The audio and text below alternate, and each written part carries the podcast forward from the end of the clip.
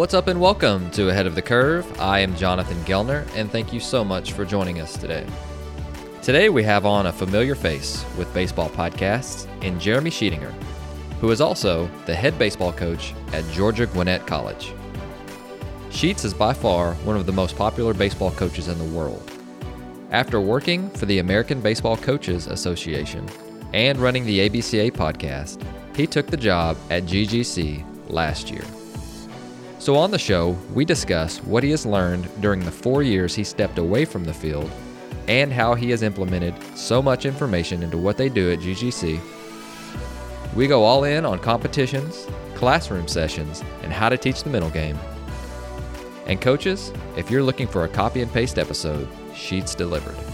This episode is so good, and here is Jeremy Sheetinger. Sheets, welcome to the show. Thanks for having me on, JG. I Appreciate the opportunity, my man. Of course, of course. I feel like every time I talk, my I get goosebumps because I'm like, okay, let's just go play something right now. Like let's let's go compete at just something. And you sound great. I love the podcasting equipment. That's always a a nice touch. But uh, for our listeners who recognize the voice, and they probably, I'm, I'm sure everyone that listens to my show uh, has heard something on your show or or just you know anything in general and, and, they recognize that but there may be some people who are curious as to who sheets is and why everybody talks about him but can you give us just a short snapshot of, of where you're at and and then just we'll just kind of roll from there Sure. Well, right now I'm, I'm currently the head coach at Georgia Gwinnett College, one of the top NAIA programs in the country. I'm also host of the Dugout Chatter podcast, powered by Stick and Ball TV, and then uh, speak at a lot of different conventions and um, especially a lot of virtual ones here lately. Um, and then past that, man, this will be my 17th year of coaching. Spent 11 years coaching across all levels of baseball. I spent four years out of the game, and I was uh, literally coaching coaches at the ABCA and doing their podcast and social platforms, all that good stuff. Then got back out uh, of that space, back into coaching. And this is going on my second year here at GGC and fired up, man. No, I love that. And and I we were talking off the mic earlier about how we get the pleasure of interviewing some of you know the world's best coaches. Yeah. But we also have the the the opportunity to be able to try and distill what they do well and to try and put it into whatever program that we're a part of. And it's not always easy. And so I'm really excited to get to hear, you know, you've done probably 200 plus episodes and you've spoke at different places around the country and around the world but let's let's go ahead and let's let's just take it from day one at GGC. Okay, so you get hired. Everybody, you know, you do the press conference, which was cool, and and it was on Twitter and everything, and, and it was really really well done. Then you get the keys, and you st- and you are like, okay, what do we do for day one? Okay, so what did the vision look like for you? And I know it, I know knowing you, you were well prepared, and you were it was it was something that that you had prepared for. Yeah. So what did that look like, and what were some of your first steps whenever you took over? I love it, man. Thanks for for giving me the the opportunity to talk through this. And actually, I'll I'll start maybe just a maybe a month before the press conference is when this became real. So back in around Omaha time, you know, the job had come up and I had applied and I felt like I was going to be able to to at least get in the room, maybe on a phone interview and um, but I felt drawn towards this job. I mean, that, that's the one thing I've always come back to is uh, I loved my job at ABCA. Like, I mean, I felt like I had the best job in the country. I was making a heck of a lot more money than I would as a coach. I was had a lot of freedom within what I did, and we created some really cool learning platforms and communication platforms, and just felt you know extremely connected with coaches and our members. And I just I don't know, man. I was really torn between am I really going to leave this to go back to coaching? But at the same time, and I've said this a lot, my last year, my fourth year, I just I felt drawn back to coaching. I thought about it a lot more. I my heart was you know starting to drift back towards man I can I can still do this. And then I think more of it comes back to this John is like I really felt like I don't know man. I felt like I had a chance if I were to go back to coaching, I could rewrite my own script and you and I've mm-hmm. talked very openly, and and certainly I have on the various podcast episodes very openly about looking at 11 years and feeling like honestly I served myself. Uh, it wasn't it it wasn't about the players and it wasn't about relationships and it wasn't about their growth and it wasn't about those things. It was more about you know, hey, if I win this game, if we win this championship, if we go to the World Series, if we win a national championship, if all these things happen, then man, wh- where am I going to be able to go from there? I'm going to be able to get whatever job I want. I'm going to move my career and I'm advanced this way. And and so anyway, I talked about that very openly because it was a great learning opportunity to go. If you go back, man, you've got to be organized a little bit differently. You've got to rewire what matters, and you've got to focus on the things that are extremely important and keep those always important. So anyway, I, I go through that that that transition of applying and uh, absolutely dominating the phone interview and getting on campus and crushing that. I, I had our alumni weekend this past weekend, uh, and I got a chance to tell some of those stories. And um, where it comes back to is during the course of that, I sat down and I constructed this. you're gonna laugh. Thirty nine page, basically manual. Um, wow. This is who I am. This is my interview packet. And so you could open it up and it's my resume and here's my my my real cover letter relative to the job and um, here are my thoughts on recruiting, my thoughts on team uh, development, staff development, my thoughts on and you went the whole way 39 pages. And uh, I made one for each member of the hiring committee and very proud of, of what I put together. And in the course of doing that, man, I'm telling you, that is probably one of the best exercises I've ever done of organizing my thoughts. Because as to your point, so many podcast episodes, so many conversations, so many different ideas. Well, you can't do it all. And you've got to be able to comb through it, chew on it, digest it, swallow it. And what comes out has to be authentically you. Like I can't run Erik Bakich's program at Michigan here. Mm-hmm. I, I can bring elements from there. I can bring elements from Vanderbilt. I can bring elements from UCLA. I can bring all those, but I've got to sort them through me and then I've got to make them authentically us. This has to fit our situation. It's hard to run, you know, San Diego State's program here at Georgia Gwinnett. It just it has to work at each spot. And so a lot of the things I sorted through and where I landed all came back to, as I mentioned a second ago, it's got to be about the players. Like your whole focus, the whole, you know, construction of the program, the environment we're trying to create, the leadership from the top not and I, and I use this as an example a lot not from the top down actually from the bottom up. How can we get behind our players and make them at the forefront and use them as the rock stars and create an environment where they feel like they've got a staff that just serves them on a daily basis? And then i think when you when you start to direct that way i think everything stems off that. So I gave a coaching clinic over the weekend, and one of the thing I, things I came back to was I don't think you can do anything, and I firmly believe this. You can't do anything you ever want to do on the baseball field if you don't have trust and you don't have love. Mm-hmm. What are you doing on a daily basis to create trust from coach to player, player to coach, coach to coach, player to player? How can you develop love within that entire group? What are those things that are that are tying this group together so that you can build accountability. You can understand responsibility. You can create and develop and enhance leadership. You can do those things, but they come from trust and love. And so, again, long story short, I, I go through this whole process, man. And when I hit the ground day one, to me, it, it was it was actually pretty simple. Number one, day one, literally coming out of that press conference, and we had. I think from that point, there was like a five hour drive down to Hilton Head. We were going on a vacation, and um, I literally called every single player that day. And so from 5:30 until roughly 10:30 at night it was my last call. I called every single player to make sure they understood this is who I am. Um, I have your back. I know I didn't recruit you. I can't pick you out of a crowd, but I have your back. And so if you give me the opportunity to come in here and lead this program, man, I, I promise you, have my back, and we'll watch where this thing goes. Meet me halfway. And every guy heard the same message. And then the next three days, I spent calling every single alumni in the program. And I felt like that was an important move because this is a young program. This is only our ninth year of ever having a baseball program. And so it was only like, you know, 145 guys, but I needed to give them time. I needed to help them, you know, on the phone, help them understand who I am, then more importantly, listen to their side of the conversation. Like, where are you coming from on this? What do you want? What do you want this program to be represented by? What, what's the what's the the style of play that you think fits here? And I, I was just very open to these conversations, and again, a lot of them, I'm um, you know, are greeted with bro hugs over the weekend at our alumni event. So it's just, I thought that was the most important thing. You've got to connect with your current guys, but then you've also got to literally get back to the fabric of the program. These are the guys that in 2013 started the program. You know, the OGs, we call them OGs, original Grizzlies.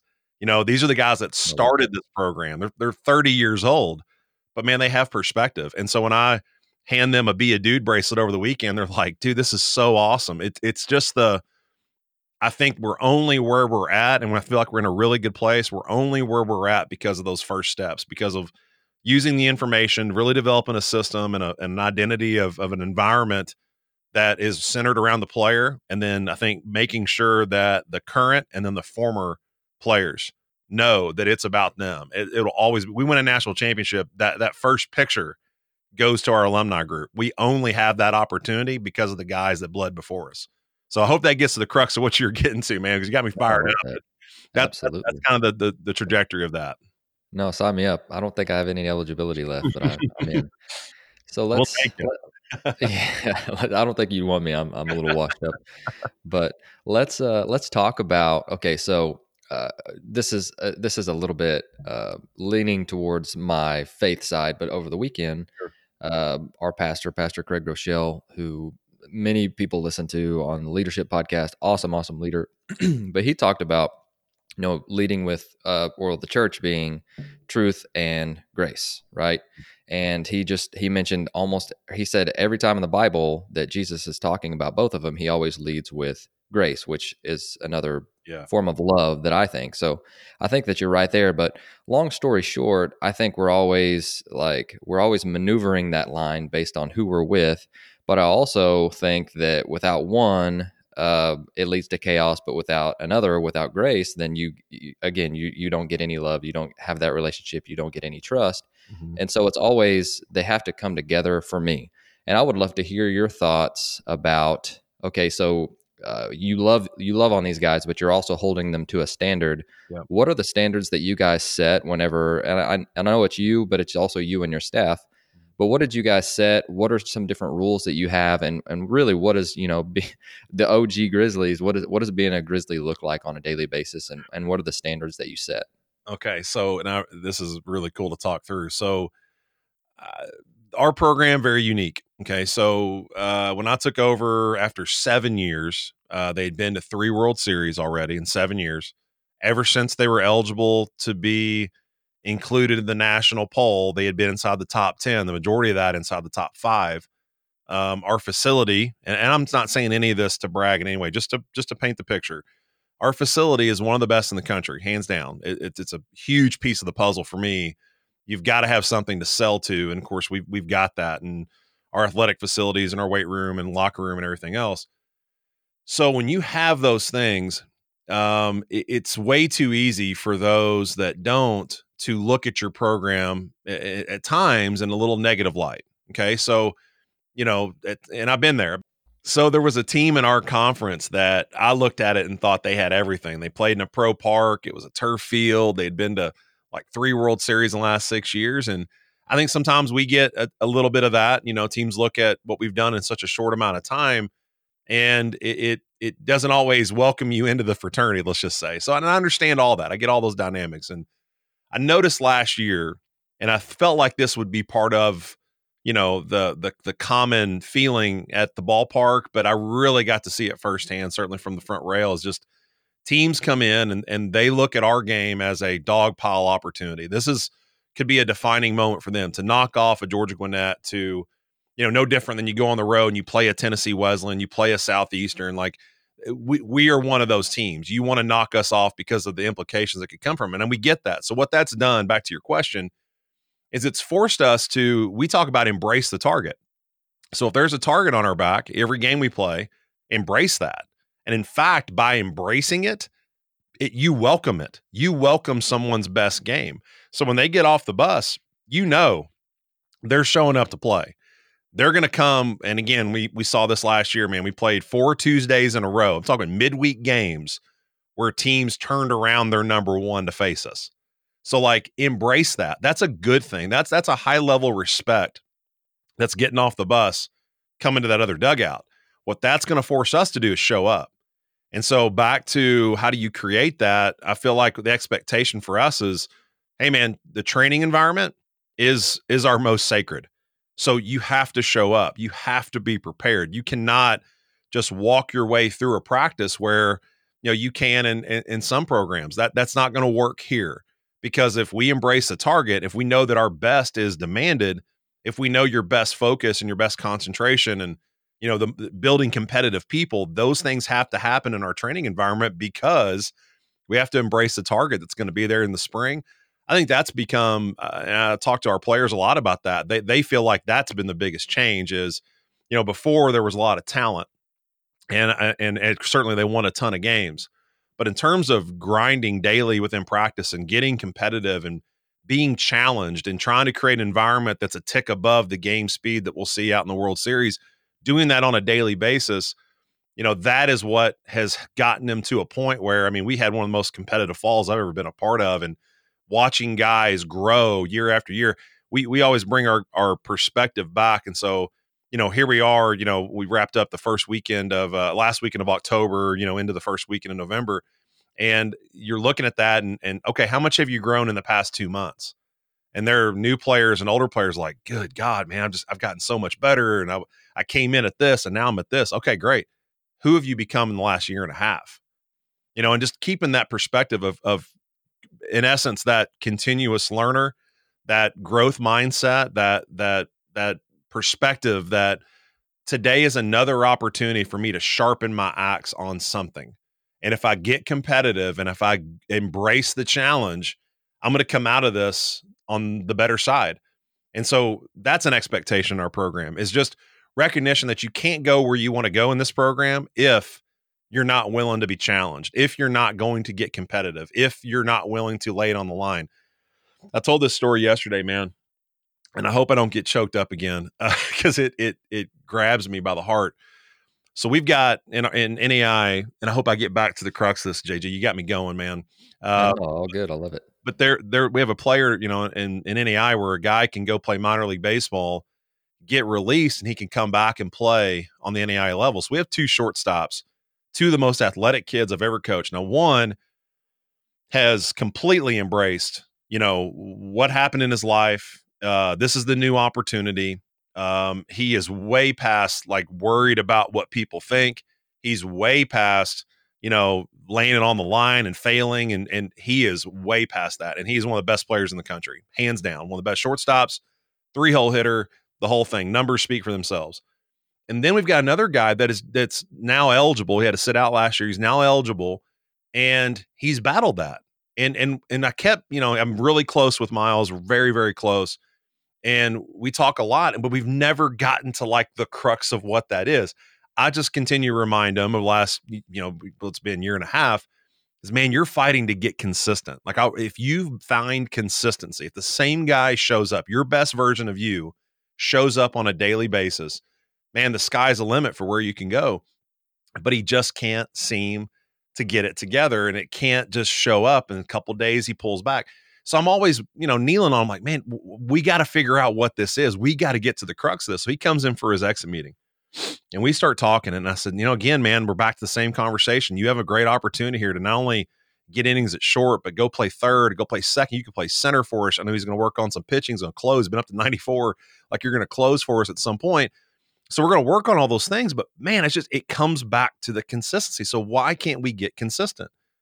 and he you know thought about for a little bit and he came back he goes well i just think there's a there's a piece of that coach man I just sometimes i i fight confidence and the whole room looks at the coaching staff looks at me like you gotta be kidding me this guy six foot three 185 pounds gorgeous looking kid like i mean beautiful girlfriend he lives in delray beach florida beautiful blonde hair i mean this dude is he he, he should be on a calendar shoot somewhere and you're thinking you walk in without confidence you know what I'm saying? You walk to the ballpark. Dude, we've seen you take ground balls. We've watched you swing the bat. You're telling me you battle confidence. And I, it gives me this this just jolt. And I jump right in. I go, oh, okay. So we keep needling through. I go, dude, you've got a fear of failure. He goes, yeah, absolutely. I don't want to go out there because everybody's looking at me like I'm a high school draft. I don't want to go out there and fail because everybody's, I mean, everybody's going to be judging me at that point. You know, why, why, how, how come he gets out? Like he should make every play. He, he should be the best player on the field. I'm looking around, coach. There's a ton of really good kids here. Dude, you have a inherent fear of failure. So where we kind of then a couple days later, we're going back and forth. He's like, I don't want to lay it on the line and let down my family. So I pull back and I go, well, in fact, you pulling back is letting down your family. They want to see you go lay it on the line. They want to see you literally go stretch your limits and know that there's a chance you could get hurt. That's the part that I think our guys, you know, we've won a lot of games here, and we did even a year ago. We win a ton of, and it's great, man. And we'd never take that for granted. You don't just walk out of bed and win games. You work to have the opportunity to win. But where I want our guys to get to is, man, and we keep beefing up our schedule. We play one of the toughest schedules in the country, and we still win games. That's great. But at some point, you got to get out and literally lay it on the line, knowing you could lose, knowing you might like literally fail. And then you're going to have to deal with that, knowing that you gave your best and you failed. And so again, I go back to to that being an expectation of our program is we're trying to really this year develop a relentless attitude within the walls of our dugout that our guys are going to be willing to lay it on the line. And I, will just go back a few years ago, that maybe wasn't always the case. And so now we have the opportunity within this group to really expand on that, move that forward, and get to a place where, man, I mean, it's a machine. You start to develop a, a group of guys that are centered around the same thought and the same attitude and the same, you know, literal grit level, that persistence, that passionate pers- perseverance that that that mentality can take you to places that you never even imagined but you've got to literally embrace where that can go. That's an expectation in our program. Um big piece you know for us is as i mentioned a second ago i want gritty ball players man. I mean I, you know we've got nice stuff we've got great gear and you know sometimes we're looked at a little exalted and that's hey but when you play us man you're gonna figure this out dude. We're gonna be the grittiest team on the field because that's an expectation of our program. You've got to be willing to slide hard and play hard and run hard and tag hard and grind out at bats. And I'm not okay with striking out. That's not a thing we do here, man. It maybe was before. It's not a thing we do here now. And so we need guys that'll get competitive with two strikes and guys that'll battle their tails off in the box and make it incredibly difficult, be be eh, literally extremely pesky with two strikes so that we start to expand at bats and obviously get into bullpens quicker. It's got to become a mentality of who we are across every front. On the mound, man, you think we can't pitch in? Man, we're gritty. We'll pitch inside. A passionate perseverance to get in the inner half so you can expand the outer half. It's all those things that I think are part of the way we train and it's starting to become part of the way that we play. And so that that to me is that that on the field um expectation. And so one more layer deeper, you know, we talk about rules. I don't think we have one rule in our program. I don't have one thing that I've said, hey, it's got to be this, it's got to be that. I'm the Jerry Weinstein. There's you know no always and nevers. I, I am very flexible to a lot of regards. I'm flexible until it ends up messing with what we're doing on the field. And so around that idea, JG is the fact that we don't buy into drama, and I don't I don't handle drama. I don't uh, embrace drama. We don't like drama. Um, I was talking with a coach over the weekend and I said, man, how about this? How about in uh, one and a half years as head coach, we've only had one guy late to weights once, and we've only had one guy late to practice once. It's because he slept in. Like that's just not what we do here. To me, that's drama. And for an NAIA program to say that, it's really tough. You know, we have a couple guys that have been el- ineligible. Great, see ya.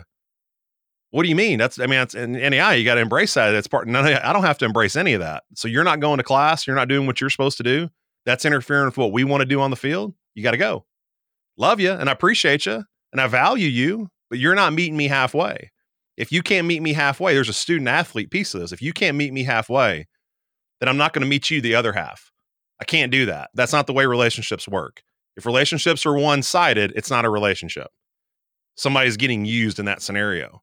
So, where I go back to is I've laid out all the expectations of, of how this is going to work, where we're going to go, how we're going to be identified um, what our environment's going to look like across every front person student player. How are these things going to be you know literally held up to that those standards?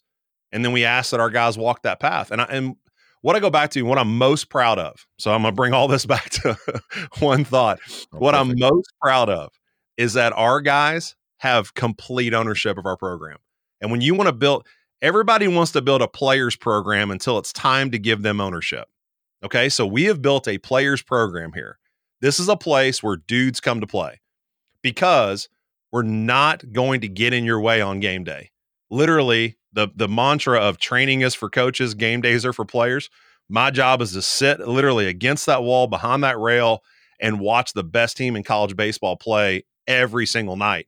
That's my job. Now, training day, as you mentioned a minute ago, I'm to be on you, literally on you at a 10, but I'm to love you at a 20. You're going to know why we're getting on you. We're going to know why we're brutally honest. You're going to understand why we train the way we train is so that we can sit back on game day and watch our guys play. That to me starts to construct the environment we've created and obviously the identity within that. And um, again, I hope that gets to the crux of what you're getting at, man. I, let's just say I am 10 shades of fired up right now on a Monday morning, and you got me going. I can't wait. No, definitely. And so I uh, I love following you on Twitter, obviously, but I also like the uh, GGC account.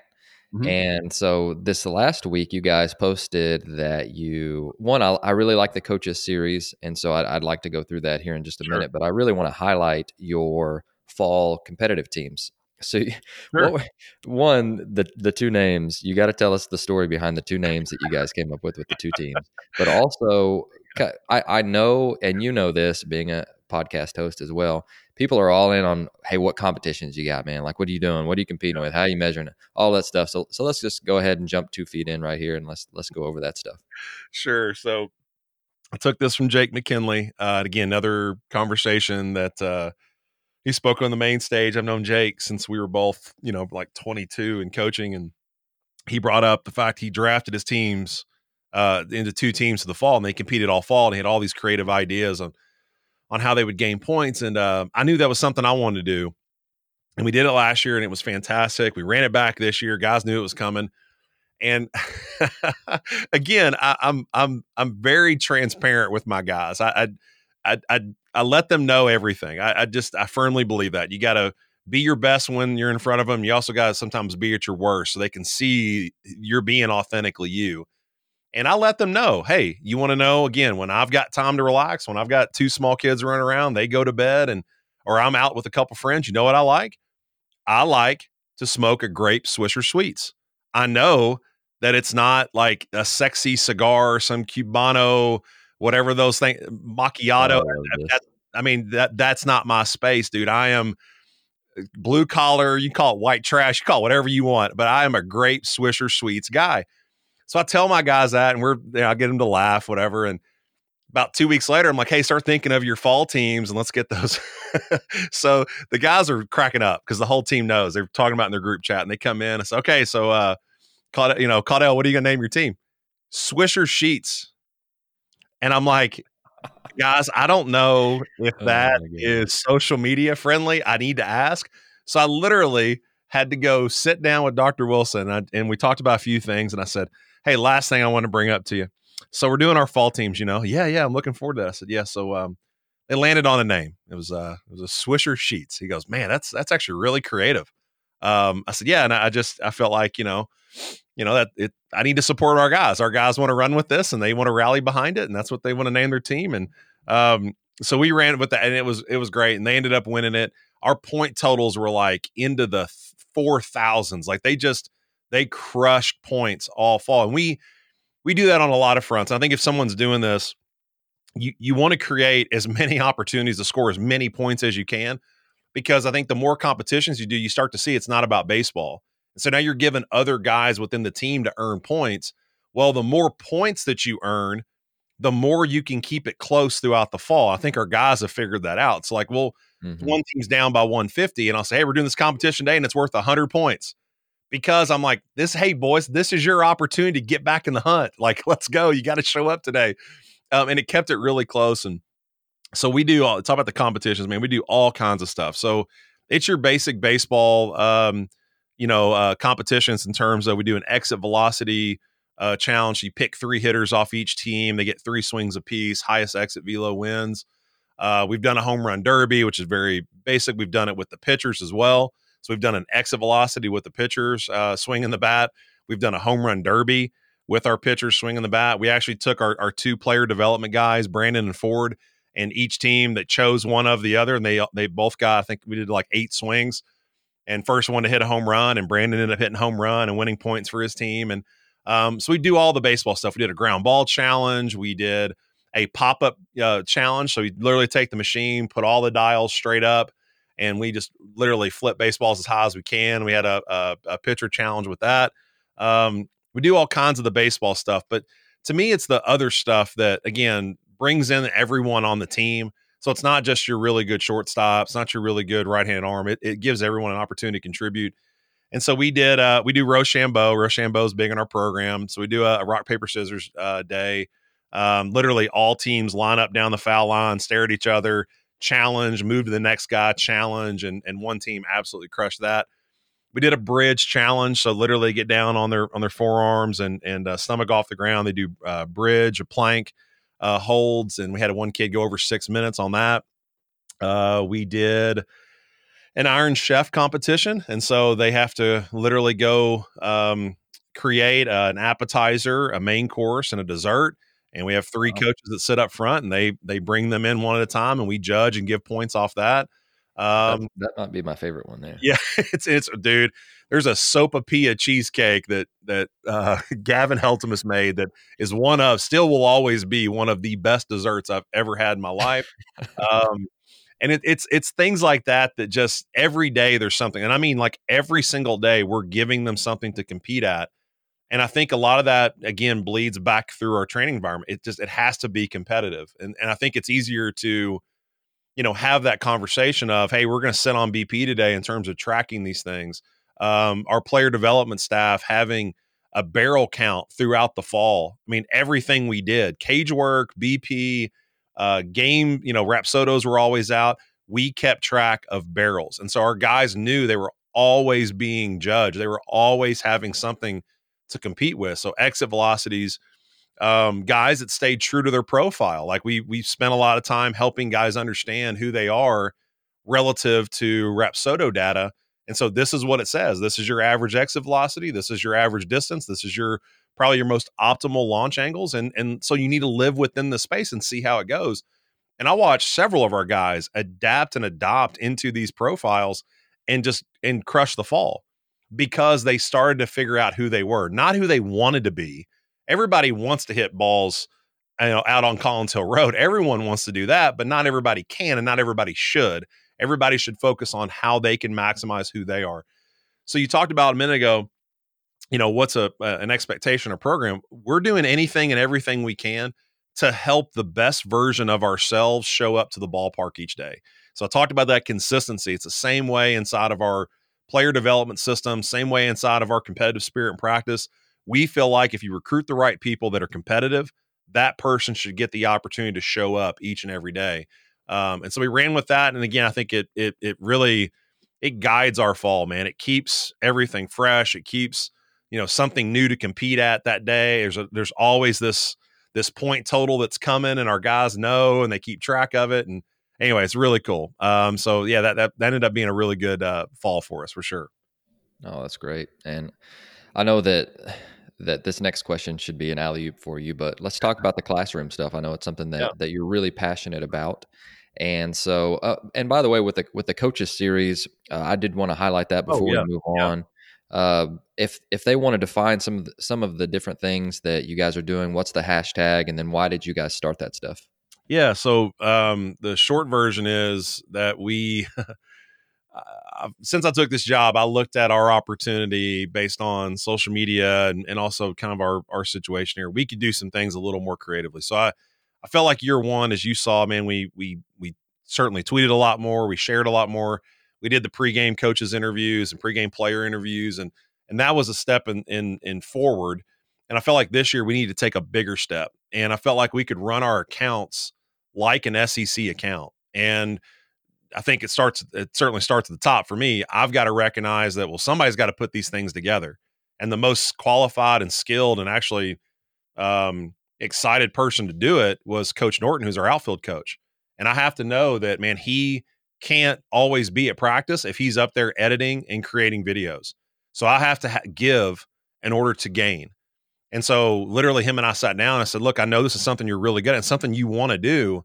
So we're going to embrace this and I'm going to let you run with this and just know that I'm not judging you that you're not at practice. I know what you're doing. You're helping our program by going upstairs and working through, you know, these videos. And so we just decided, man, what actually started as, hey, we're going to literally uh, go, just go live from practice. And we did that uh, one time with Mental Game.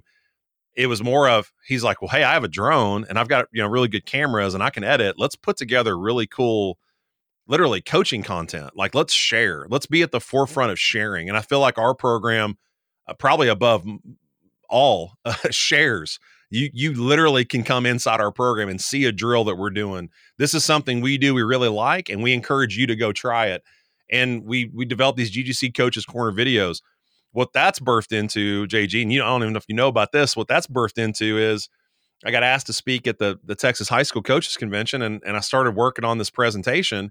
And I'm like, Kyle, I'm gonna need some video for this this base running talk. And and we kept talking about it, and we you know went to go shoot it, and like the day before, and I'm like, man, this is gonna be really good, huh? He goes, oh, you're talking about this is gonna be, and ended up being a 47 minute video, and I'm like, dude, I don't think we're just giving this away. Like we, I can't unjustify to myself that I'm all this work you're going to put in on this. I'm just going to give it away.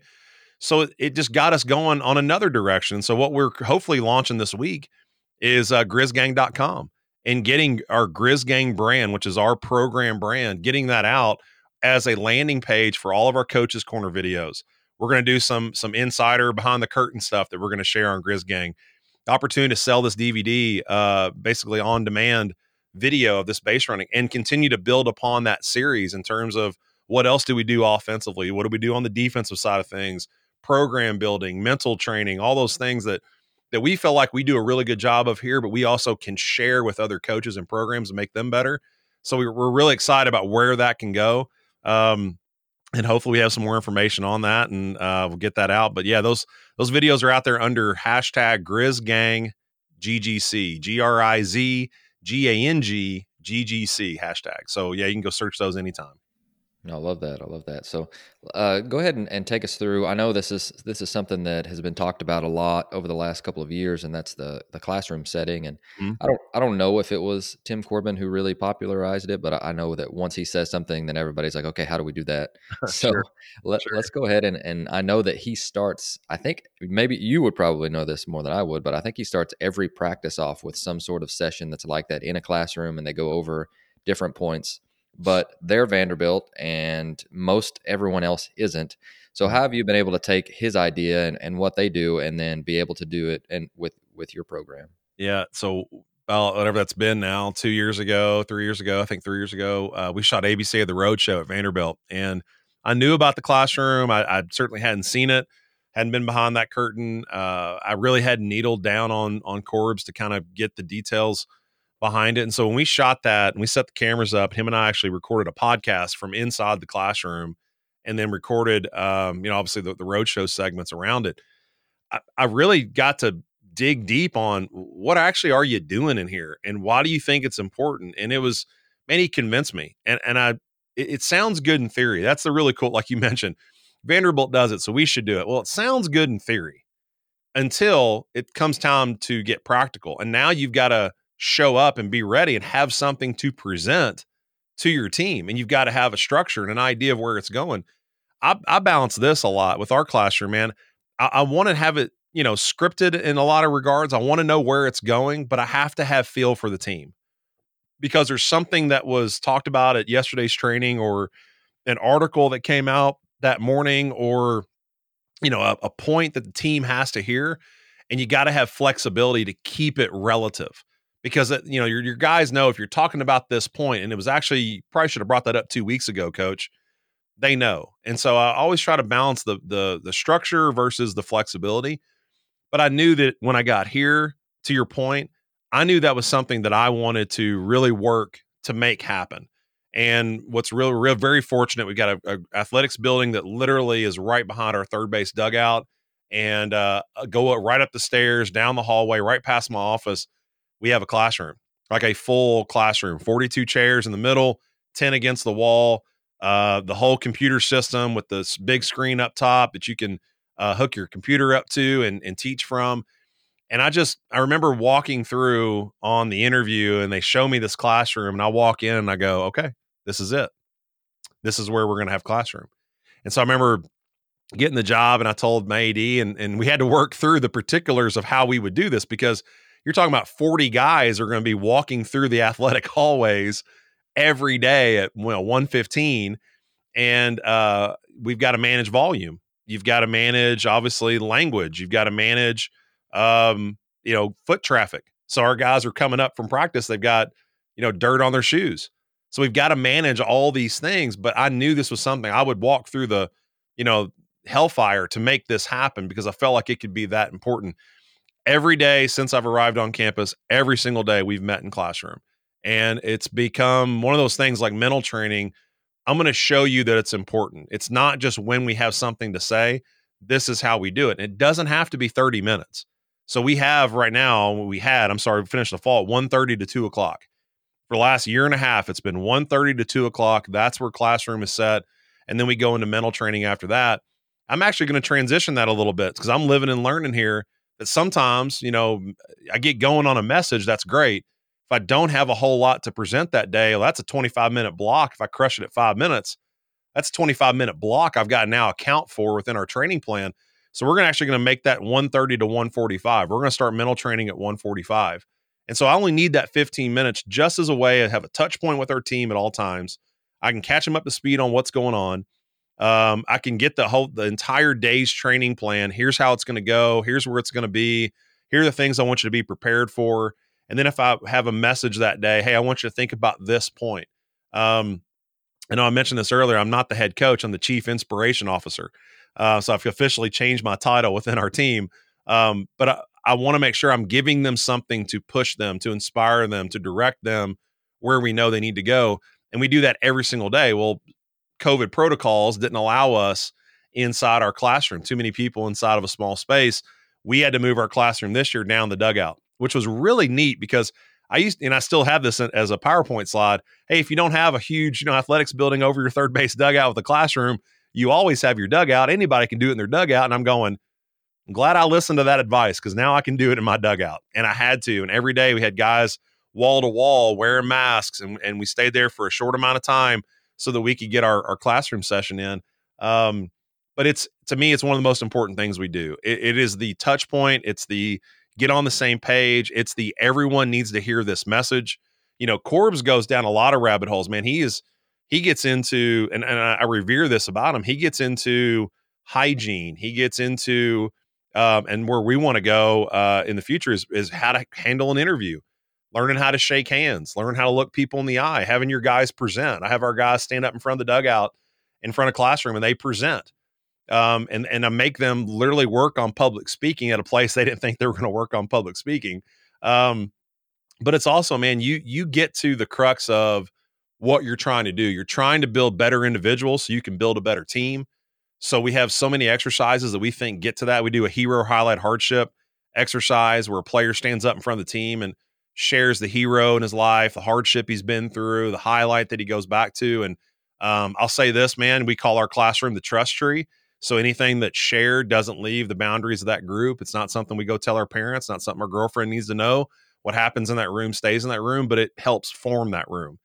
And so, you know, 40 guys, uh, hero highlight hardship, uh, another nine coaches, uh, everybody cried. That that's part of the thing. You get up there and you share, you get vulnerable with everyone.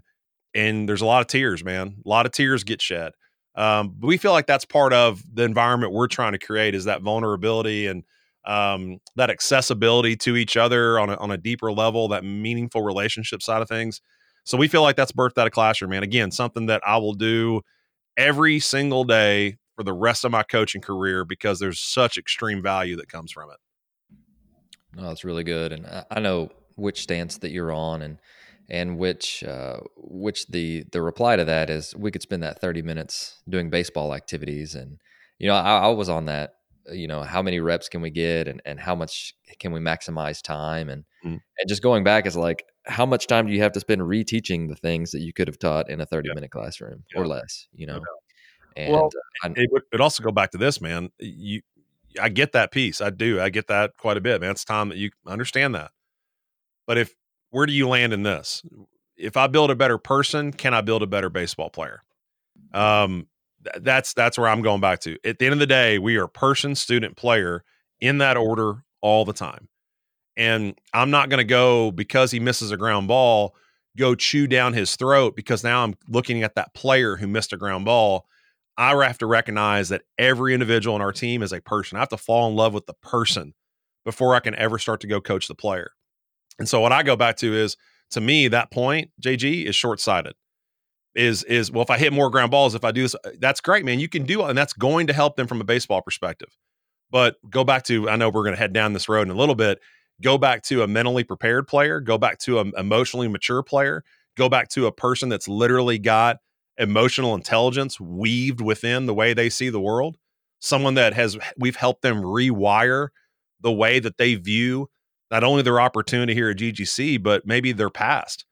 Because too often, man, that player that you're trying to hit more ground balls to, he can't move past an emotional hurdle because he's wired in a way to think that the world's out to get him and that his JUCO coach screwed him and then his high school coach screwed him and you're the next guy in line to do that. I think in classroom, I can cut through those things and I can help rewire the way they see the world and know that, hey, man, not everybody's out to get you. There are some people that have your best interest at heart. Look at the people that you think have harmed you. Did you have a relationship with them? No. So it's too easy to throw fault at them because there's no emotional connection, as opposed to getting connected with your coaching staff, getting connected with the guy next to you, helping understand that, man, we are looking out for you. We love you. We absolutely love you. We adore you. We hold you up in high esteem. Now you're building a better person that will, in essence, build a better baseball player. Now, if you can't get down with that camp, then we probably shouldn't hang out. But where I go back to is, man, that's to me the crux of what we're trying to get done. Is at the end of the day, you can judge against wins, losses, trophies, rings, the whole thing. Man, you can do that to your blue in the face, and just know that'll be someone else's standards. It won't be ours. We're trying to build better people. No, I love that, and and that's a definitely a, a, a we'll cut that and turn it into a uh, turn it into an audiogram. I love that for sure. Yeah. And I, I, know where you stand. I know we've had a thousand different conversations. And so I, I just wanted, you know, because I, I, was, again, I was the other side of that probably, yeah. I don't know, five or six years ago. And, and then I, you, you start to boil these things down. And like you talked about with your, you know, your 39 page paper, which provides clarity. Mm-hmm. Well, it comes back to, okay, I want to, I want to be able to coach our players. Okay, cool. How do I do that? Mm-hmm. Well, at first I have to gain trust. Okay, how do I do that? How do we make behavior changes? All of it comes down to, uh, and I know this is getting deep, of Maslow's hierarchy of needs, which is safety. They have to feel safe. They have to feel fearless. They have to feel like it's okay to fail uh, and get better, and that it's okay in your eyes. And so, at the base level, we have to get onto that love and belonging piece and that safety piece before we we literally make any changes. Yep. And to think that we can make changes without going into that, it's just very short sighted because your brain is just going to block it out. Like yep. it, it doesn't matter. We we can't change behavior if someone doesn't want to. And if someone doesn't want to, then we have to figure out why that is, which again comes back to trust and love and and the yep. things that you talked about earlier as well. But then you hold them to that standard that, that you that you mentioned with you, which would for me, which would be your truth piece. Yeah. But let's let's go ahead and, and let's let's go in on the mental game. And I think when when people talk about that, they think that it's uh, you have to block out okay hey this is the mental game today this is the 15 minutes that we're going to spend talking about the mental game yeah. and then they go to practice and they don't talk about it at all but we talk about the game being well like 90% mental and the rest is is physical or, or whatever but I, I think that there are a lot of different opportunities and sorry i'm getting long-winded here I'll, but i'm, I'm going to hand it off to you in a second but I think that that we we lose sight of the fact that no, we can actually teach the mental game within the game because the game is our best teacher. And so, yeah. take us a little bit about you know one, there is a great time to use for your your you know your 15 to 20 minute block or I think you said 15 minute block mm-hmm. uh, before practice to be able to teach some of those skills. But then we'll see how they're applied during practice, and we can continue to teach the mental game and competition and strategy and all of those different things, which I would put into the mental game bucket as well. But sure. take us through like step one of, of what you start with, how you do it. And then even uh, at the end, I want to know, okay, if you're stressed for time, is there a way that we could do it a little bit shorter or longer or just kind of take us through that a little bit? Yeah. So I think this is another, again, uh, I look at it more of like a pivot point. So again, go back to hit more ground balls or invest in the person. Well, I've pivoted in my career. Doesn't mean anyone else has to. I've just pivoted. I'm gonna I'm gonna head down this way and and and and rock and roll. It's the same way with mental game. so again, it, it was a pivot point for me noticing that as we were talking before we hit record, you know, I, I I know the inner workings of programs like Oregon State and like Michigan and like Vanderbilt, and I also know the inner workings of others. And I watch them play and compete, and I notice that the dudes in the box, the dudes on the mound, there is a different vibe, there's a different feel, there's a different energy up there on the rail. There's just something unique happening. And knowing almost too much to be dangerous, I'm starting to connect all these dots. This is all right before I, I go interview for this job. And in my head, I'm going, man, you know, I dabbled in this before. And I've known Alan Jaeger ever since I got into coaching. So he's been a close friend and he pushed me, you know, whenever it was. Now it's been four, so uh, seven, eight, nine years ago. Like, hey, you should try some of this meditation with your guys, see if they like it. Some of this visualization, see if they like it. You know, my first convention, I got to watch Dr. Ken Ravizza speak, and he talked about visualization. He talked about, you know, literally relaxation and heads up baseball and heads up baseball 2.0 and all those things. And I remember watching these teams going, well, man, if I get back to the coaching, like, I mean, I've got to make this a priority. These teams are making it a priority. And this is the stuff that that that maybe people don't know. But literally, Vanderbilt wins the national championship, whatever that's been a year ago. They meditated from day one of the fall through the last day of the World Series, every single day. Okay. So, yeah, as you mentioned, everyone wants to do what Vanderbilt does. I understand that. Well, guess what? If it's working for the best of the best, and we're all saying, dude, those are mentally tough dudes, those guys were prepared. Those guys were ready for their moment. Those guys literally embraced the adversity. They they they literally walked in the box with confidence. Like, don't you want that for your guys? Because it's hard to ignore our game in that the 15 seconds between each pitch, that's where the mental game lives. Well, that 15 seconds is happening all the time and I know you probably know this. If you put the action of a Major League Baseball game on display, the action is probably between 20 and 30 minutes of real action. And then you've still got another two and a half, three hours to account for. Well, something's happening that 15 seconds between each pitch. There's a conversation happening between their ears. Like when that umpire raises his right arm, whether that batter agrees or disagrees with that call, there's a conversation happening when he looks over at you to get his sign, he is telling himself something. There is a narrative playing. And so we've got to help our guys navigate that. And that that to me, I I can't look them in the eye and say, we've done everything we can to get you prepared for this moment if we haven't given you an opportunity to get mentally sharp. That's where I just I firmly land on that. And again, right, wrong, or indifferent, uh, I'm a Butch Chaffin here. You be you, but I'm gonna be me, and I believe that that is going to be the separator when our guy is mentally prepared for that moment and yours isn't, talent aside, that's going to help us move forward. So again, I, talk with Alan as before I get the job. He goes, he literally point blank. He, how are you going to attack mental game? And I said, Alan, I'm back and forth on this, man. I want to do this every day. He goes, okay, then do it.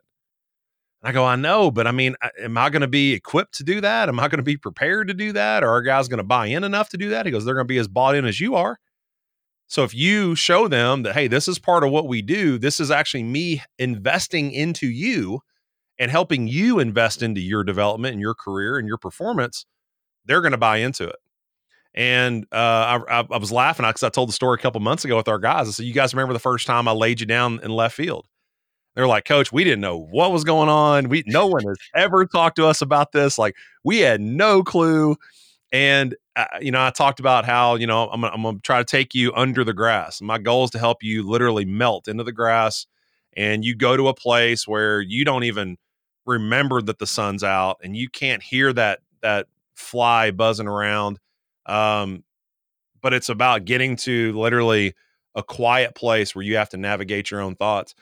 And I laughed because when everybody sat up, like the look on their face after the first time doing it, like, what in the world just happened to me. I love that. And then you build upon that because the first time, you know, there's there's wonder, there's doubt, there's heartbeat, there's all these things you got to account for. What we talk about with our group, man, we're we're literally equipping people with black belts. So when you start, you're definitely at a white belt. I mean, you and and, and it was awesome because we had so many new players. We had 20 new players in our program and 20 guys that have been recruited on meditation, but they had never meditated. And so getting them to become more mindful there was so many questions. Coach, I'm just I'm not very good at this. I'm not very good at visualization. I'm having a hard time, you know, not go walking with my thoughts and and staying in the present moment. And yeah, okay, I got it, man. Yeah, you're you're you're you're just cutting your teeth on your white belt. Trust me. There's a point where it starts to become easier. And by the end of the fall, I got guys that literally come in with uh, and again, not to, to give away too much, but you got guys that deal with depression. You got guys that, that a few guys that deal with anxiety. Um, there was a great tweet that went around this past weekend about you know the suicide rates and people sharing that like hey if you if you're thinking about suicide call me or call this number um, because mental health is a real issue and so coach you're looking out for for all your people in your program or are you looking out for all your players i'm going to look out for all of our people and i'm going to do something on a daily basis and that doesn't make me righteous by any means but i'm going to do something on a daily basis that gives them what probably will be the only 10 to 15 minute period where they just stop, where they just slow down, where they have a chance to literally just distance themselves from stress, from school, from girlfriend, from financial troubles, from whatever, to just enjoy the next two and a half hours here at the ballpark. And I'm going to give them that gift. I literally tell them, I'm, I'm going to give you this gift of quiet and and with that, not to go down a couple rabbit holes, with that becomes as me as the moderator, that's a whole lot of trust they're putting in me because I'm the one that's protecting them from a car driving up, from someone walking up and speaking real loud and scaring them, from something happening around them where, by the way, their eyes are closed and their senses are gone. I'm the one that they're trusting is going to protect them and take care of them. It's a much deeper conversation than just getting mentally right. Like this is you talk about the trust and love. This is me showing that I love you. I will invest in you, and it's them saying, "Coach, we trust you that you're going to you know protect us." And so we do it every single day. And like I said, 10 to 15 minutes, that's all you have to go into. You don't have to have a sports psych degree. You don't have to be, you know, just completely, you know, versed. You're not going to be good at this the first time you do it get over it. It's just like anything you did in life. You weren't very good the first time, you got better the second time, and then over the course of time, you get better. I'm however long I am into this. You know, we did a 168 sessions last year. I think by end of uh, end of the year this year, based on you know from hopefully all the way through the season now, uh, we'll be well over 200 meditations, and I hope to continue to get better at this because now I'm starting to have feel for our players and their breathing. And so I can I'm literally this is so funny, JG. And this is this is again is how in tune I try to get with our guys. Is I've I've scour the room and I've noticed how their stomach is rising and falling. I notice their body movements. I notice that at the end when I say, "Hey, okay, we're going to go ahead and start to bring it back," I watch who moves immediately. Those are dudes that are just hinging on every command. They're they're literally right there on the surface. And I notice the guys that it takes a little bit and their breathing is consistent and I know guys that are fidgeting and guys that never get comfortable. You start to notice who is really eh, like deep within this. And so when they stand up, I go, Hey, what kind of day did you have today? Coach, man, I was in there today. Oh man, I was I was deep into it. I went to visualization. I was working on this. Yeah, I could tell, man. I could tell because you were consistent. I said, you had a moment there where you stopped and you took a really big breath and then you got back into that flow again. What happened there? He goes, I started to find myself literally, you know, missing uh, swings and misses and swinging at stuff that was out of the zone. I was starting to get into fear and doubt a little bit, and I realized I had to come back to my breath. So I took a big deep breath and then got back to boom, boom, boom.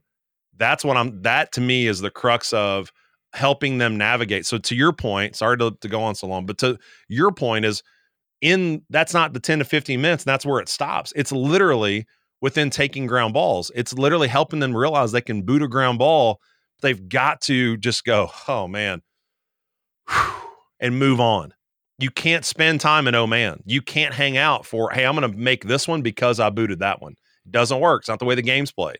It's in BP and them stepping out of the box and literally slowing things down and going, I can move on from this. In fact, I'm prepared for this. And so it's all those conversations that we go back to, man. I, think it, it's all the same thing, but it, it it all shows up in games. Stepping off the mound, taking a breath, after you walk a guy. I'm not throwing this fifth pitch thinking about the previous four balls. I'm going to lock into this pitch. This pitch matters. This moment matters. I can control this. It's helping our guys realize they have that that power. Absolutely, absolutely. And you think about the game, I think there's what like 10 minutes of actual action that happens. And yeah, some version of that. Yeah. And there's three hours that doesn't. And so, what yeah. are they doing in the space between their you know stimulus and response to what's going on with within the pitch? But right. it's interesting. And so, within the mental game bucket, okay, we've talked about meditation and uh, hopefully there's a lot of coaches that are out there you know that are like okay i'm, I'm going to try this you know we covid especially has brought to light a lot of different mental issues that people are having yeah. and people who are successful and people who we would have never thought are dealing with some of those things and so i obviously if you're trying to build a better baseball player build a better person uh, or yeah or both at the same time hopefully but anyway, so let's let's talk a little bit about how other ways we can teach quote unquote mental game. Mm-hmm. And so one of the things that, that you mentioned was your routine. So making sure that they're doing that in practice. What else would you bucket into the quote unquote mental game? And then how are you guys teaching that in the midst of practice? Okay. So to your point, routines are incredibly huge. That just gives you a chance to come back to something that – we call our process. And then you have your overall process, like the process of your team, the process of your development, the process of your journey. We really don't pay attention to the right side of the scoreboard. We we talk about inning by inning, pitch by pitch, and and all those things. But it to me, I say that, and every coach goes, "Yeah, we do too." Process for us is a mentality. Process is an identity. Process becomes a lifestyle. So it's no different. I, I love hearing our guys say this. Is you know they realize, hey, I didn't do very good on a test but coach, man, it's just part of the process of this class, man. And helping them understand that it doesn't define you. It's only where you're at at this moment, but you can pivot and you can move forward. So I think that's a piece of it. Now it becomes part of the way they speak, the way they think.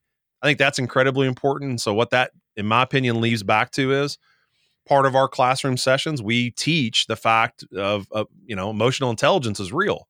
So when something happens to you, and it hits your spine, it passes through a literally emotion before it ever gets to rational thought.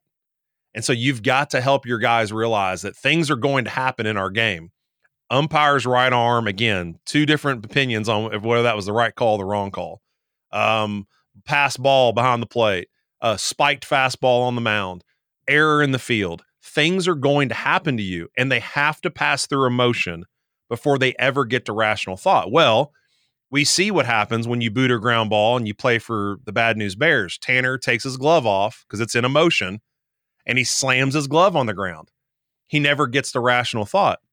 So for our guys it's recognition that thoughts will become actions. You cannot walk away from this. When you're right between the ears your actions are aligned and so two very specific things if you go back to thoughts, well, if our players, every guy on our team wants to play professional baseball, no doubt. Well, that's awesome. So there's your thought. Now, do those actions coincide with that thought? Wanting to play professional baseball is much different than acting like you want to play professional baseball. So you probably have guys, you, I mean, I want to play professional baseball. I hear you. How are you sleeping? How are you eating? What's the weight room look like to you? How are you training? What are you challenging yourself to do and get better at? What is your overall development plan? What are you really working on today? You just took 100 cage swings. You're grinding, right? What'd you work on? What'd you get better at? How's that translate to the game? Where's the adjustability in your swing? How are you preparing for different varieties of pitchers? That's where it comes back to I want to play professional baseball. Do the actions match up? And so helping our guys learn how to literally navigate their thoughts and how to direct them and how to, in essence, be your own best friend and not let your thoughts be, well, I'm my own worst critic, coach. Nobody's going to be harder on me than me. Well, then stop. let someone else be hard on you. How about you be your own best friend? How about you help yourself climb out of a hole? How about you help yourself find an adjustment? How about you get to solution before you stay in problem? And so it's helping our guys realize that that is a real transition that all of us have to navigate if we want our actions to start aligning themselves with our thoughts. So you talked about what's that look like in training? Well, it looks like body language. Because your pitcher, so you talk about mental game, when your pitcher walks a guy and he immediately goes to slump shoulders, kick dirt, snatch the baseball, walk around the mound, you better have a coach head out to that mound and have a conversation hey, right now you are literally kicking yourself. You're mad at the umpire. You're mad at something. And there's nothing telling me that you're going to throw this next pitch not thinking about the walk. It's the same way in the box, man. We had guys, we had a guy last year who struck out and tossed his bat. Guess what, JG? That's happened once in our program. It was that moment because they, our team understood mm-hmm. that's not what we do here. And that is just body language screaming immaturity. Um, look at me, and I'm not about the team. So that won't, that won't live here. So I'm going to attack that, and I did, and it's never happened since. So our guys start to see that, man, body language, your presence, who you are, those things are mental game on display. So I can walk into a training, I can walk into classroom, and I've been very, again, very vulnerable with our guys. I can walk into classroom and say, so I'll let you guys know something, man. Like I'm working through some stuff. I got some stuff going on at home. Uh, daughter having some issues at daycare. I've got this I'm dealing with. I just got out of a meeting. Our budgets are going to get cut here a little bit. I got a few things that I'm thinking about. And what I'm going to tell all of you is that's exactly where my mind's at right now. I'm talking to you, sorting through these things. But what I've got to do is recognize that if I let those continue to be my thoughts, then I'm going to be a very emotionally, spiritually distant coach here at practice today. That's not fair to me. That's not fair to you. So, what I've got to do is learn how to navigate those thoughts, compartmentalize them. So, in our part of our mental training, as we start to relax, is we build a suitcase. Our players can put any stress, any distracting thoughts inside that suitcase, close it, lock it, and watch it disappear. That is learning how to compartmentalize things. It, it'll always be there. That stress is going to show up at 5:30 when we're done with practice, but it doesn't have to affect me right now at 2:30. And so helping them realize that I can work through that just like they can so that my actions show up. My presence is here. My thoughts are here. My focus is here, not on the conversation I had two hours ago, not on the stress that was there before that'll be there after. It doesn't have to affect me right now. That to me has been the crux of what we're trying to get guys to become. That's why we changed it from mental game training to mindfulness training. I want them to be incredibly mindful, very present, but also confident that they can navigate between their ears and bring themselves back to the current moment. That to me is where it all that's where the rubber hits the road, my man. You've got to come back to the present moment. You cannot take your fourth at bat thinking about a failure in your previous three. You just can't. That's not going to give you the best opportunity to put your best foot forward. The best version of me is present right in this moment. Does that make sense? Oh, absolutely. I love that. And and man, I, I don't think that there I don't think there's a better way to end the show than that. But I do have a couple of uh, of questions for you, sure. and and thank you for for outlining. Just uh, you know, I think that when people think of the mental game, they they think that it has to be so elaborate to get buy-in. But I think it's it's like you know you're you're just pounding the rock every day. I think mm-hmm. that's one of those things that it's just like over time, it doesn't have to be sexy. You know, it just you have to do it consistently. You have to show up every day, which is kind of uh, a good analogy for baseball too. Yeah. But I do have a, a couple of quick hitters for you. Sure. Uh, before we end the show, and and again, thank you for coming on and just giving us a look inside of what you guys are doing every day. Yeah. But one thing that that I want to know, and I think that this is so that th- this is so just uh, it's so relevant to what we're doing now, which is going through COVID, and it's something mm-hmm. that we've never gone through a pandemic before, and hopefully we'll never have to again. But what are some different things that you have changed forever, or maybe just one? What is one thing you've changed forever as far as coaching goes because of COVID? Oh wow, um, not taking for granted um, eye contact and facial expressions. like it is incredibly tough to look at a group of 40 people and not see a smile or a wink or like a you know a facial move um, how incredibly important it is to as a communicator to gauge the room and feel the room and be in tune with the room um, it forced me into some very uncomfortable and a lot of doubt especially early in classroom when i was getting used to the masks it, a lot of doubt. I'd be talking. Is am I, am I making sense? Is this hitting home? Because I needed that validation because I couldn't tell. And so I think from a communication aspect, man, never take for granted that face to face conversation and and and really, as I've talked about a lot in the past, and you and I have talked about, is just being incredibly present. Like the only people that exist are the people you're talking to, and creating that dynamic. So not only do you get their presence and their focus, but they know that you're giving them yours, and and I'll never take that for granted. No, I love that. That's a great, great answer. Next question is what is a like one drill that your players love that we can steal from you? Hmm. One drill. Well, you know, we did a couple on the coaches' corners that we really like. Uh, we got a modified cuts and relays drill. I think's um, come to find out, it, not a lot of programs have seen that. So was something that that we came up with that we really liked. Um, few variances of BPs that we really like. I would say one drill that that we really I, I think makes a ton of sense. We do a defensive drill series, also one of our um, uh, coaches corner videos, and I, I, just I was shocked at the response I got from it. Man, I, I bet I sent that drill series to over a thousand people, and it was so, a lot of emails and a little frustrating at times because I'm the one sending the emails. But like, I don't think a lot of people have. I didn't know that until I got into coaching. An older coach said, "Hey, you ought to think about we're trying to run something like this." When I looked at the sheet, JG, it scared the snot out of me. Mm-hmm. Like, what do you mean? Look at all. The, how am I going to? How am I going to teach all this? He's like, trust me. The more you do it, your players start to understand it. It can be as quick as you want it to be, and we've got it down to now like literally like two, two and a half minutes. We're in and out in twenty minutes, and our guys walk away and go, "Holy smokes!" Twenty minutes just flew by because we were working on all these defensive things. And I think we try to sprinkle that in, and it's something. If you're interested, you can email me, and I'll send it to you, and hopefully bring it into your program. I love that. And then finally, uh, the resource question What's one book that if you could gift to every listener that is listening right now, what would it be? And Christmas is right around the corner. So, you know, sure what can they look forward to getting from you? uh, I would probably, uh, probably uh, two that would come to mind. One would be um, the baseball playbook. And uh, Ron Polk and, and all his genius put this together. And it, some of it, you know, has can be argued, some of it can be shifted and adjusted and all those things. But I just don't be scared to go back to man the, the wisdom that is within our game. So like maybe a bigger point I'm trying to soapbox is just that people have wrinkles for a reason because they're older, but those wrinkles represent wisdom.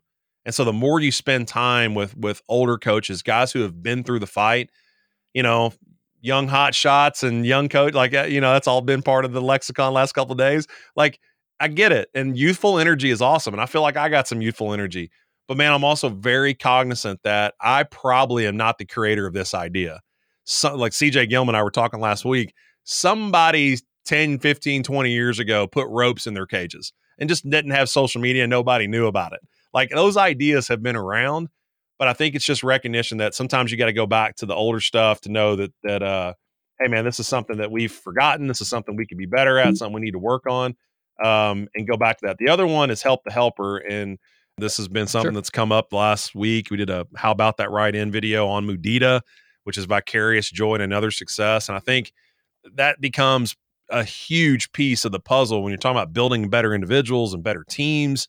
Start to get them to buy into being selfless and recognition that others' success can be their own if they choose to see it that way. I think that literally Mudita and Vicarious Joy and another success is an arm off the tree of servant leadership. So you start to help people see the world a little bit differently and see outwardly except for inwardly. And then there's an opportunity to uh, become a servant leader in that I'm going to gain where I'm trying to go by serving others. I think it's all the same conversation. So I think it's a it's a huge piece, but Help the Helper lays that out and explains that. It's such a, a great book. It's recommended to me by Pat Murphy at Alabama. And uh, it's one that uh, certainly has changed the way I view building teams and uh, and getting everyone on the same page for the right things. So I'd recommend those two books. Oh, I love that, and I'm gonna have to pick that one up. Uh, it's actually I try and read a bunch, but I haven't read that one. So uh, Pat coming up with a book that I haven't read that's really good is not a surprise in my mind either, because he's he's awesome with that stuff. But I, I will link your social media and your email down below, and I'm just to open up the mic for you uh, again. Thank you, Sheets, for coming on and being a constant go to for just uh, coaching growth. And I know that that's a huge a huge point for you. You want to help uh, coaches uh, in the world, but you're also you're not you're not not helping yourself too. So while you're learning. And while you're on your learning journey, you're taking us all along with you. And so I think uh, I speak for thousands of coaches when I say thank you for that. But is there anything else that you'd like to tell our listeners before you go? No, and please reach out. Uh, that's certainly why we do what we do is to be connected and and to connect with others. Uh, so many things come from this. You know, coach, what are your thoughts on this? Hey, coach, do you know a good pitching guy you connect me with? Hey, it doesn't matter. Like I think the the whole what I learned in my time at ABCA is, man, I really love connecting. Period. I love that that that place of um, helping and talk about help the helper. Like I really enjoy um, having someone have an issue and I can find a way to help them navigate it. Or coach, I'm struggling with this part of my practice plan. What do you think? Or whatever those things are. Um, but also, we love to share, man. I, I think it you can't go to the grave with all these great ideas. And don't, again, like I mentioned earlier, don't think that you have some idea that's going to rock everybody's socks. Well, someone's probably thought of that before. So maybe you're doing it relative to your program. So just share it and just get it out there. And, you know, I, I put out, you know, we did a Grizzly BP, which I put in the video we took from Reaver BP and Tiger BP at Clemson. And then so many other coaches like, yeah, we've done that for years. Well, that's great, dude. It's awesome. That's what it's about for me is recognition. We didn't create any of this stuff. It's just helping other people that that maybe haven't seen it before um, dive into something and bring it to their training plan. So again, as we create grizzgang.com, as as we continue to share on our social media platforms, as our PD department continues to just think differently to promote our guys, but also show what we're doing in our program.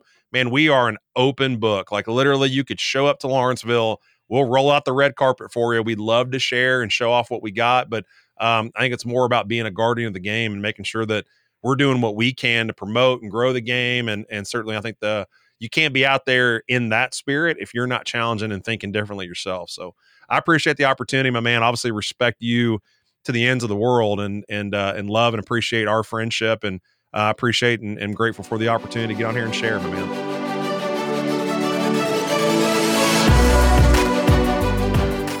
Thank you for listening to Ahead of the Curve. You can subscribe on your favorite podcast platform, which could include Apple Podcasts, Google, Spotify, Stitcher, or YouTube. And if you're enjoying the podcast, please share it on social media to help get the word out. Once again, thank you for joining us.